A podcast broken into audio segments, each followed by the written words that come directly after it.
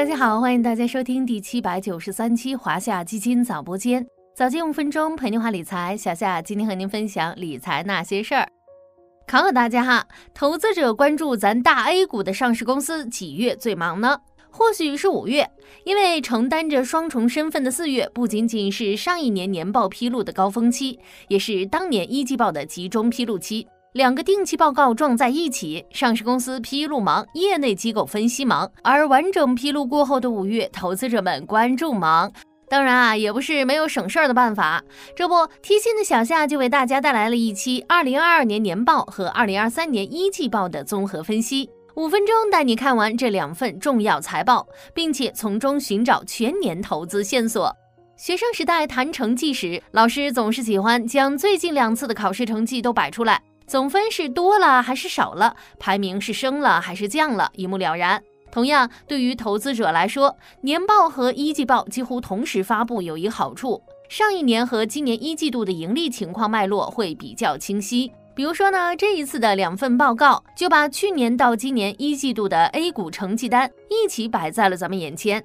具体来看呢，二零二二年 A 股上市公司合计实现营业收入逾七十一万亿元，同比增长百分之六点六九，实现规模净利润约五点二万亿元，同比增长百分之零点九六。进入到二零二三年，上市公司一季度合计实现营业收入超十七万亿元，同比增长百分之三点八，实现规模净利润近一点五万亿元，同比增长百分之一点四二。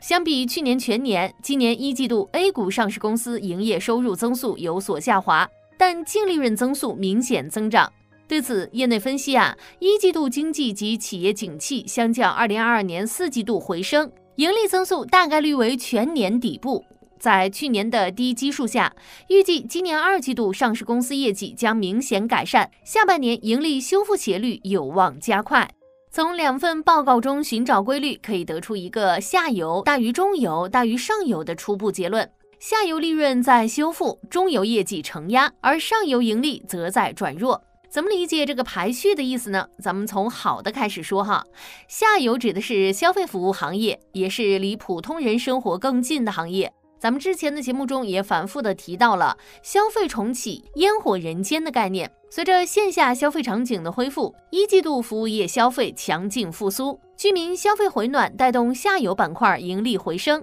下游板块去年全年和今年一季度规模净利润同比增速分别为百分之负的九点六三和百分之三点四零，但整体 ROE 水平还有提升的空间。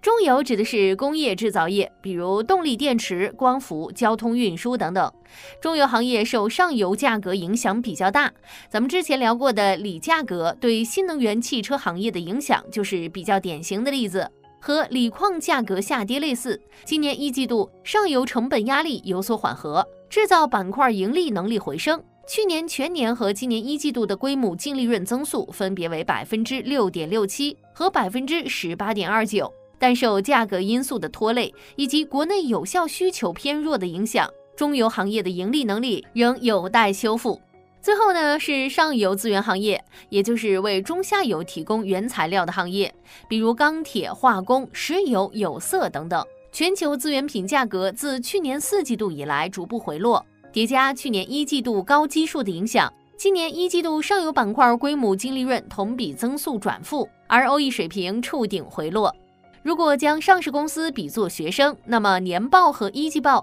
就是连续两次重要大考，交上亮丽成绩单的考生当然是备受关注。寻迹两份财报，咱们能从中找到哪些投资机会呢？小夏也为大家画出了三个重点方向，大家可以关注一下。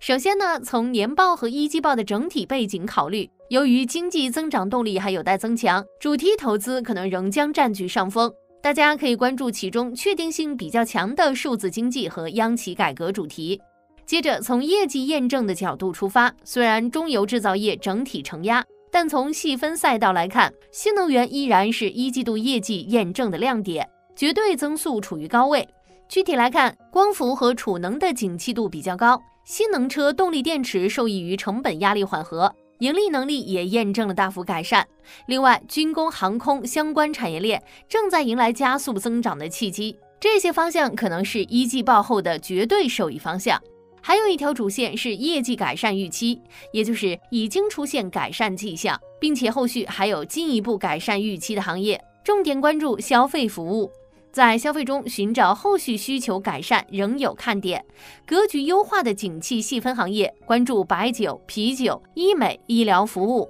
院内医疗耗材、航空、机场、二 C 建材等行业的业绩改善机会。此外呢，还要提醒大家，在弱复苏的宏观背景下，千万不要孤注一掷去投资，行业配置均衡分散才更科学。好了，今天的华夏基金早播间到这里就要结束了，感谢您的收听，我们下期再见。